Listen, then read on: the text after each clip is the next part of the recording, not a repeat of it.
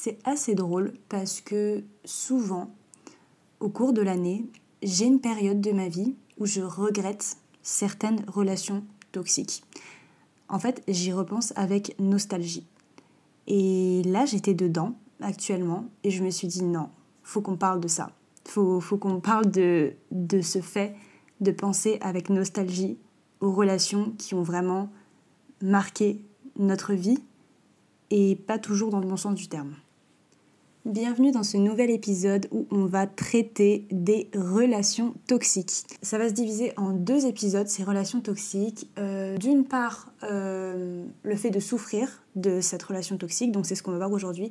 Et dans une seconde partie, être la personne toxique. Donc comme j'ai dit dans l'intro, euh, c'est assez bizarre la façon dont je fonctionne parce qu'il y a des fois où je repense à certaines relations qui ont vraiment été hyper intenses dans ma vie, mais euh, qui m'ont vraiment fait énormément de mal. Et je me rends compte avec le recul que c'était hyper toxique. Et j'ai mis du temps avant de m'en rendre compte. Et je discerne les relations toxiques des personnes toxiques. Attention, je ne dis pas que euh, toutes les relations toxiques, où il, y a, vraiment en jeu au moins une personne toxique, euh, mais les personnes toxiques existent. Attention. Donc ouais, je, vais traiter du coup des relations à la fois euh, d'amour et d'amitié, parce que euh, j'ai connu les deux malheureusement.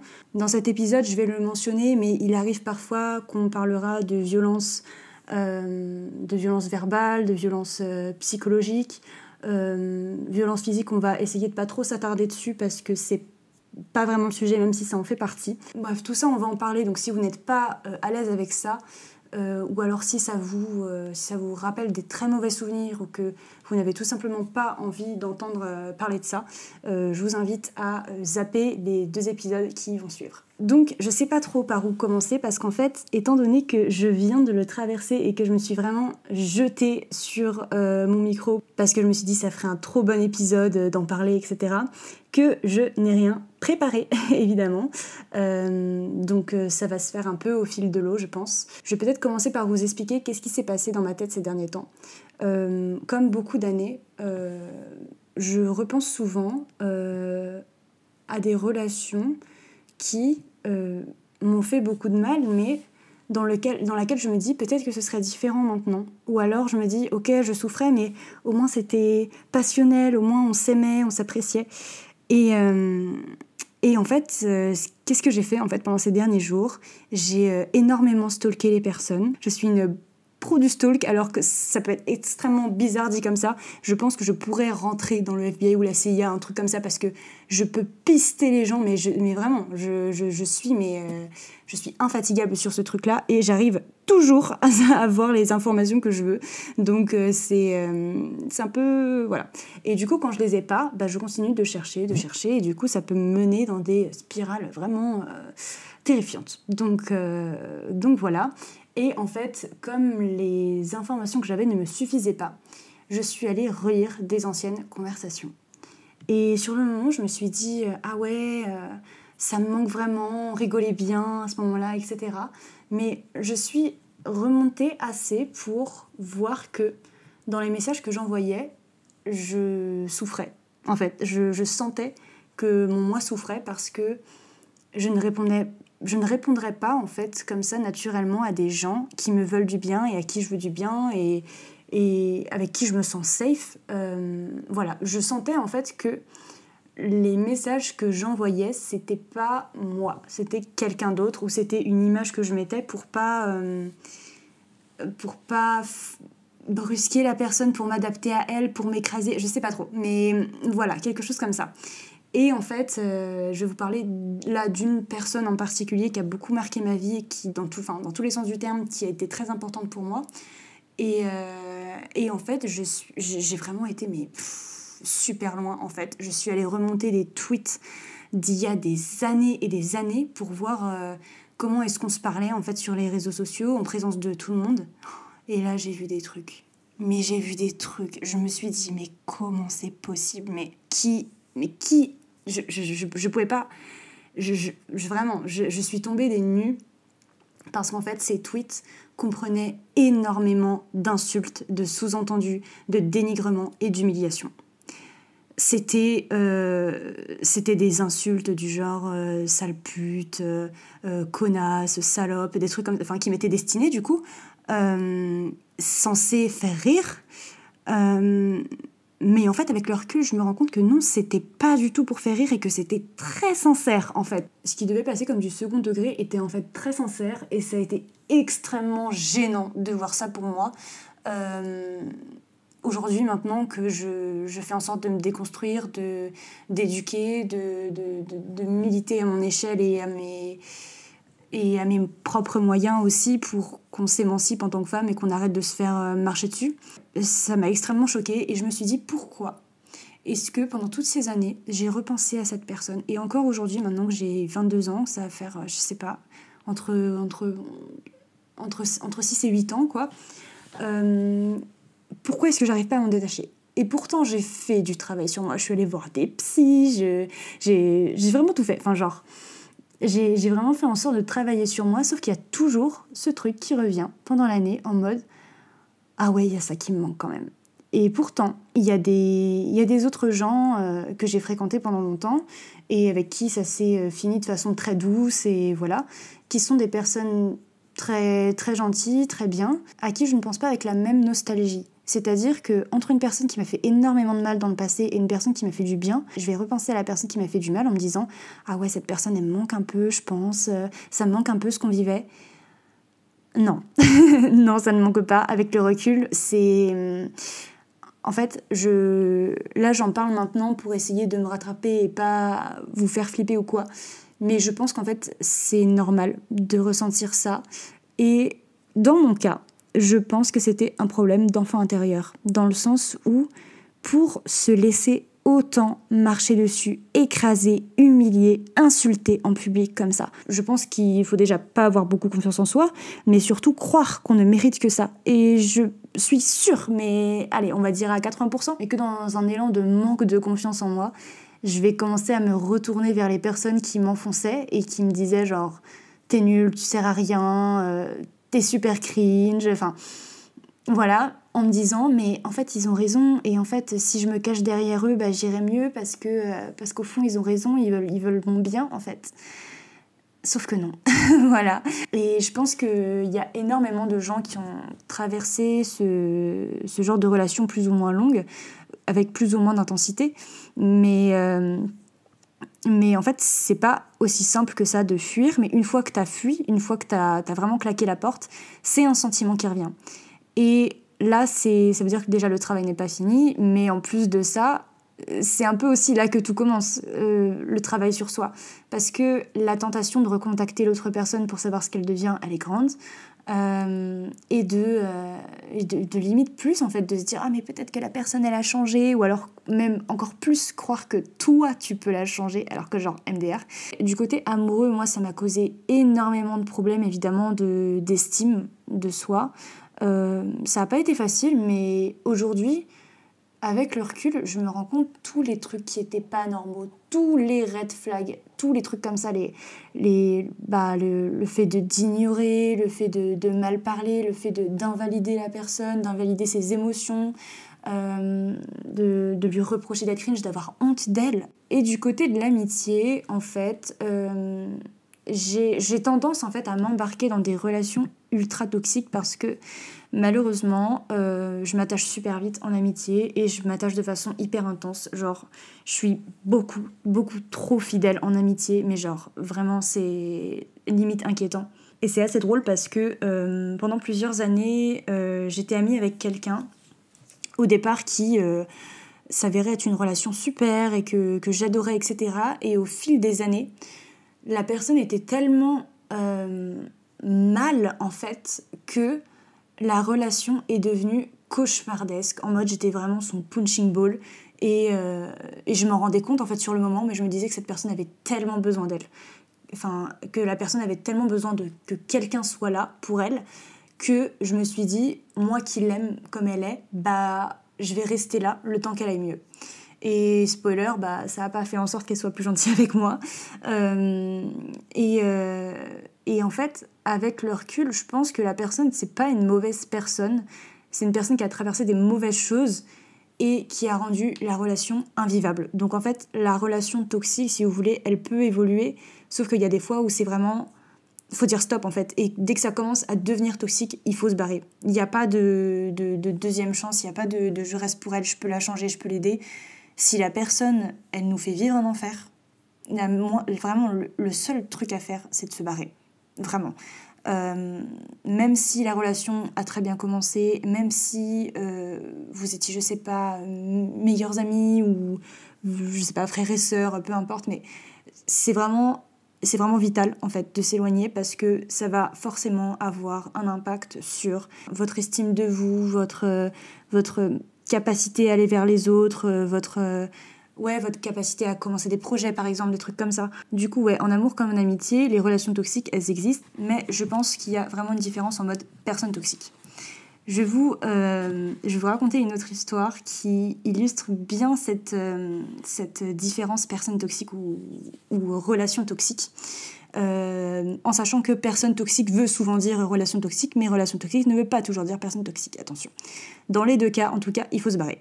Une personne toxique que j'ai rencontrée, j'étais au collège encore, et au début, mon instinct, quand je l'ai vu pour la première fois et qu'on s'est parlé, m'a crié de fuir, vraiment, alors qu'on avait vraiment pas échangé en fait, genre vraiment juste le premier contact, premier eye contact, premier tout. J'ai vraiment eu un instinct de fuite. Alors vraiment, vous allez voir que le corps, il parle super bien dans ces moments-là, c'est incroyable.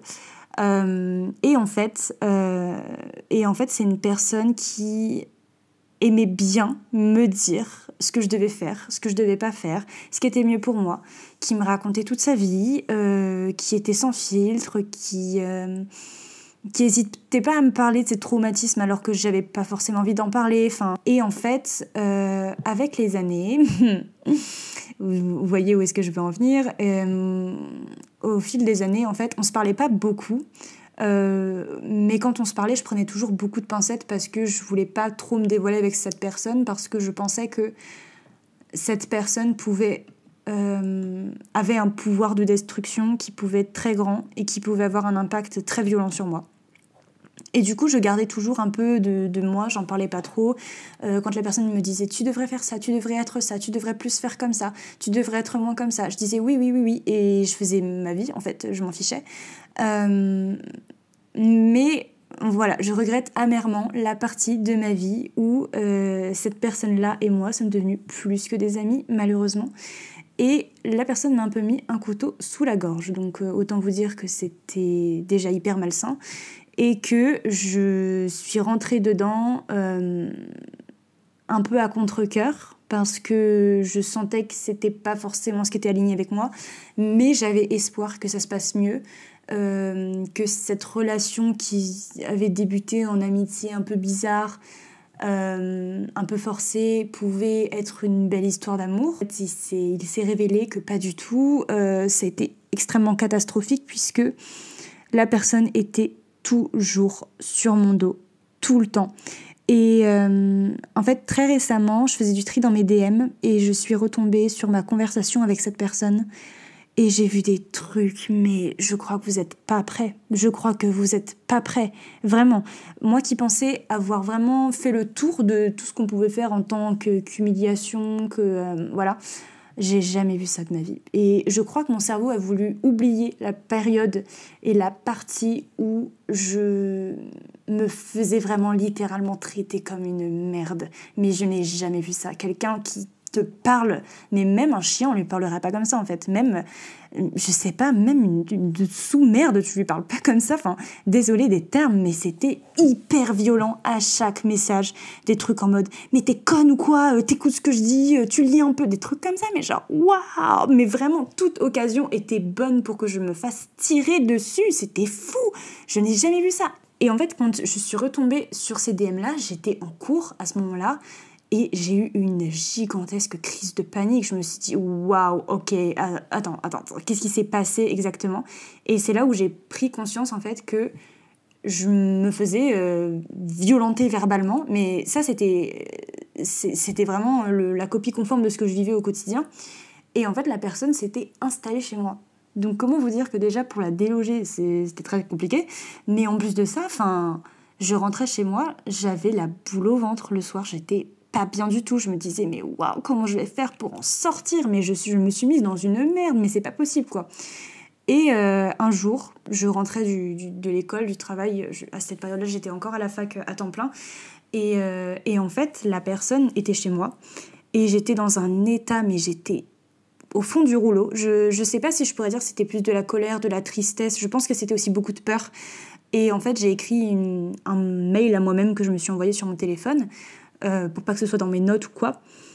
Euh, en disant, en gros, en lâchant tout ce que j'avais sur le cœur, que j'allais pas bien, que j'avais peur, que j'étais j'étais super mal, j'étais vraiment éteinte, en fait, j'étais vraiment éteinte. Et en fait, je me suis dit que le seul moyen où je pourrais me débarrasser, où, où j'aurais le courage, en fait, de me débarrasser de cette personne, ce serait sur un lit d'hôpital.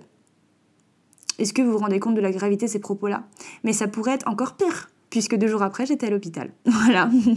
Alors, heureusement, j'étais pas à l'hôpital pour violence ou quoi, euh, mais en fait, mon corps a fait une grosse dinguerie et je ne saurais toujours pas vous expliquer ce qui s'est passé aujourd'hui. Euh, en fait, j'ai eu des maux de ventre qui étaient horribles, mais vraiment, euh, je... c'était incroyable. Je pouvais rien avaler. Tout ce que j'ingurgitais, en fait, ça ressortait direct. Euh, c'était vraiment horrible. Et je suis montée à 41 de fièvre. Donc, euh, on pensait qu'on devait m'opérer et tout. Du coup, je buvais pas. J'étais assoiffée. Je commençais à délirer, évidemment. Et en fait, euh, quand j'ai été, du coup, auscultée aux urgences, il euh, y a eu une grosse panique en mode euh, punaise, ton cœur il bat beaucoup trop vite, euh, faut vraiment qu'on s'occupe d'elle, etc. Et donc, du coup, j'ai été hospitalisée pendant une semaine. J'ai fait tous les examens possibles avec un mal de ventre qui ne partait pas pour que on me dise Madame, vous n'avez rien. je n'avais rien du tout. On m'a fait tous les examens possibles. Il n'y a eu aucune bactérie identifiée, aucun virus identifié toutes les analyses de sang, euh, d'urine, de tout ce que vous voulez, les trucs les moins glamour euh, du monde, euh, il n'y avait rien. Voilà. Donc en fait, mon corps a fait un tremblement de terre, mais vraiment, je n'ai jamais eu cette douleur-là de ma vie, hein, donc je ne sais pas ce qui s'est passé. Et en fait, j'ai compris, j'ai eu le temps du coup de réfléchir pendant une semaine à ce qui est en train de se passer. et en fait, bah, il s'avère que c'était juste l'univers qui me disait bah, Ma grande, t'es sur ton lit d'hôpital, maintenant tu sais ce qu'il te reste à faire. Donc, euh, donc j'ai pris mon courage et je suis partie du coup. Euh, je suis pas partie de l'hôpital, hein, je suis partie de la relation, au cas où c'était pas clair. Euh, mais j'étais terrifiée, enfin je vais pas vous mentir, j'étais terrifiée. Je me suis dit à tout moment, euh, à tout moment, il me tue. Enfin, j'avais trop peur en fait. Je me suis dit, je me suis dit vraiment, mais si, si, si, je meurs, en fait, vraiment, je, je saurais pourquoi. Enfin, genre, il me disait des trucs en mode euh, si tu me quittes, euh, je te tue, puis je me tue avec. Enfin, des, des, dingueries comme ça, mais vous pouvez même pas imaginer. Et moi, j'étais convaincue qu'il était sincère. Je me suis dit ah, mais lui, c'est sûr qu'il rigole pas. C'est sûr que lui, si un jour je le quitte, il me tue, vraiment. Et ouais, et du coup, ça m'a demandé beaucoup de, de, résilience. Je me suis dit, ok, bah, quitte à crever, tant pis, je, je crèverai, mais. Euh... bon, en vrai, je me suis pas dit ça, hein, j'avais trop trop peur. Mais du coup, après ça, bah, deux jours après, ça allait un peu mieux. Euh, ils m'ont fait sortir de l'hôpital et j'ai plus jamais eu ce mal de ventre. Et du coup, j'ai refait des analyses après. Et en fait, encore aujourd'hui, je suis encore très perplexe de cet épisode parce que pour moi, ça voulait clairement dire que j'étais en danger en fait et je sais pas si j'aurais eu le courage de bouger sans ça. Et je pense que intérieurement mon corps le savait que j'étais tellement en position de, faiblesse. J'en avais parlé à personne, hein. je n'en avais pas parlé à mes amis, j'en avais pas parlé à ma famille ni rien parce que j'avais trop peur et trop honte surtout. Parce que je me suis dit, si je le dis à quelqu'un de mes proches, ils vont me dire, mais comment tu t'es mise dans une merde pareille? Mais tu vas en sortir en fait. Et si tu le fais pas, bah t'es stupide. Juste, t'es, stupide. Et rien que de t'avoir mise dedans, bah t'es stupide. En fait, voilà, c'est juste ça. J'en avais parlé un peu à mes amis, en fait, à mes meilleurs amis quand euh, ça s'est passé. Quand certains épisodes vraiment hyper inquiétants se sont passés et que la personne avait remis la faute sur moi et que j'étais convaincue que c'était pas ma faute en fait, que j'avais vraiment rien fait de mal et j'étais hyper mal à l'idée de me dire que j'avais fait quelque chose et que je ne comprenais pas et que j'arrivais pas à me remettre en question. Et, euh, en fait, mes amis ont été là à ce moment-là pour me dire euh, non, c'est, pas toi qui, qui, qui, est folle ou c'est pas toi qui, qui, qui est bizarre ou qui est méchante ou quoi, c'est qu'il y a un problème et c'est qu'il faut réagir en fait. Encore aujourd'hui, je vais pas vous mentir, je pense que j'ai toujours un peu peur parce que euh, parce qu'en fait je sais même pas de quoi cette personne est capable. Euh, j'ai peur aussi pour les autres personnes qui auront des relations plus ou moins proches avec cette personne-là. Euh, et qu'est-ce que ça peut, comment ça peut se transformer en fait, parce que, parce que ça peut aller super loin. Mais là, pour le coup, ce genre de relation-là, ça me manque pas. C'est un peu bizarre parce que je suis juste terrifiée par la personne que ça, ça va pas me manquer. Mais je sais que ça peut manquer à certaines personnes parce que il y a des relations, la première relation dont je vous parlais, ça arrive, ça arrive que j'ai un sentiment de nostalgie. Et en fait, la première personne dont, je vous parlais, euh, tout comme la deuxième, euh, c'était pas des personnes méchantes en soi. Enfin, si, c'était des personnes méchantes, mais c'était pas des personnes qui étaient toxiques. La troisième, là, celle qui m'a envoyée à l'hôpital, si, elle était hyper toxique et euh, je pense qu'il faut fuir ce genre de personnes. Mais les deux premières, je pense que euh, ça résulte vraiment d'un vécu qui est difficile et qui m'ont pris pour un punching ball. Et j'essaie de me dire que, ok, c'est peut-être compréhensible du coup d'avoir un sentiment de nostalgie, de se dire ah mais cette personne me manque, mais la relation entre elle et moi ne pourra pas marcher. Parce que la, chimie est mauvaise en fait, euh, parce que la personne a sûrement beaucoup de choses à régler, que je ne suis pas la personne qu'il leur faut parce que je suis beaucoup trop euh, attachée aux gens et que je vais trop tout faire en fait pour qu'ils restent dans ma vie, quitte à me sacrifier, euh, alors que c'est stupide, enfin genre, enfin je veux dire il faut savoir mettre des limites aussi parfois. Et je me dis qu'il y aura certaines personnes qui vont faire en sorte que ces personnes-là vont freiner, qui vont euh, pouvoir les faire se remettre en question. Mais cette personne, ce sera pas moi. Tout simplement parce que euh, ma personnalité n'est pas faite comme ça, parce que mon but, c'est pas de sauver les gens. Et le but des gens non plus, c'est pas de se sauver mutuellement, en fait, mais c'est juste de. Parfois, certaines relations, elles vous font réaliser certaines choses sur vous, mais dans le bon sens du terme, où vous avez envie de grandir, euh, d'être plus mature et d'abandonner certains comportements de votre vie. Et ça, j'ai très de vous en parler dans le deuxième épisode parce que euh, je suis passée par là aussi et que il y a personne qui m'a sauvée. Et j'en remercie parce que je me sentirais trop mal à l'heure actuelle. Mais ouais, mais je veux dire, parfois la nature des relations, elle peut vous faire réaliser certaines choses. Et là, du coup, le travail, il est juste hyper personnel parce que euh, parce qu'en fait, il dépend pas d'une autre personne. C'est pas comme un psy ou c'est pas comme une personne extérieure avec qui vous allez vraiment faire un travail, c'est juste faire un travail sur soi-même. Étant donné que j'ai déjà goûté la nature de ces relations, que j'ai pu un peu changer aujourd'hui, je suis quand même pas à l'abri de me dire que il y a moyen que si un jour je rentre en contact avec ces personnes avec qui j'ai eu des relations toxiques, ça recommence. Parce que, parce que en fait, nos personnes, elles restent quand même comme elles sont. Même si on a évolué, il y a moyen vraiment qu'il y ait une hiérarchie qui se réinstalle entre nous et qui fasse que euh, on, se, on recommence en fait à avoir une relation hyper toxique. Je pense qu'il n'y a pas vraiment de secret pour se sortir d'une relation malsaine ou toxique. En fait, déjà, faut être hyper à l'écoute de son corps. Enfin, genre, hyper à l'écoute de, de, ce qui se passe si on exprime, si on ressent de l'anxiété euh, en pensant à cette personne-là ou en étant en présence d'elle, euh, si on a des signes de fuite de, notre corps, de, ouais, de, des envies, en fait, de, se barrer, de, vraiment des, vibes un peu de mal-être, de malaise, de, trucs comme ça.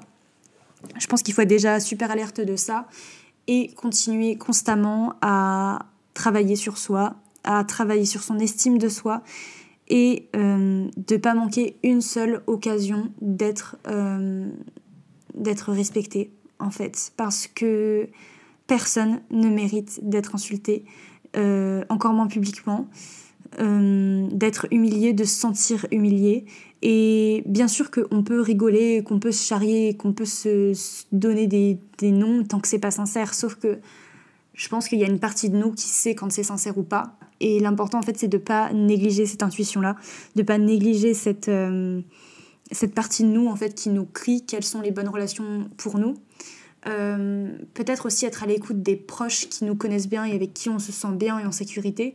Moi, je sais qu'il y avait énormément de proches à moi qui m'ont dit euh, Célia, cette personne, on la sent pas du tout. Célia, cette personne, elle est vraiment chelou avec toi. Euh, c'est très bizarre ce qu'elle est en train de faire. Euh, et moi, je me rappelle pas de pas les avoir écoutés en me disant que, en me disant que je me ferais confiance que à moi et, et à l'autre personne. Sauf que non, ça marche pas comme ça malheureusement et que parfois, quand on a la tête dans le tas, on voit pas ce qui se passe. Donc ouais, ça laisse de grosses séquelles, donc faut savoir se préserver de ça, les repérer. Ce qui est assez drôle, c'est que quand je suis arrivée euh, à la fac et que j'ai vraiment évolué et tout dans la fac, j'ai retrouvé une autre personne avec qui je suis devenue très proche aussi et qui avait aussi pas mal de problèmes dans sa vie et tout, mais bon, c'était pas, c'était pas trop mon dos et je pouvais rien pour elle. Et en fait, la nature de notre relation a été exactement la même que euh, une autre amitié toxique que j'avais eue avant. Vraiment, c'était la même. Les mêmes signes euh, d'agacement, par exemple, quand je, quand je parlais, les mêmes signes d'humiliation, de, rejet. Donc, comme quoi le cercle se répète si on n'en sort pas.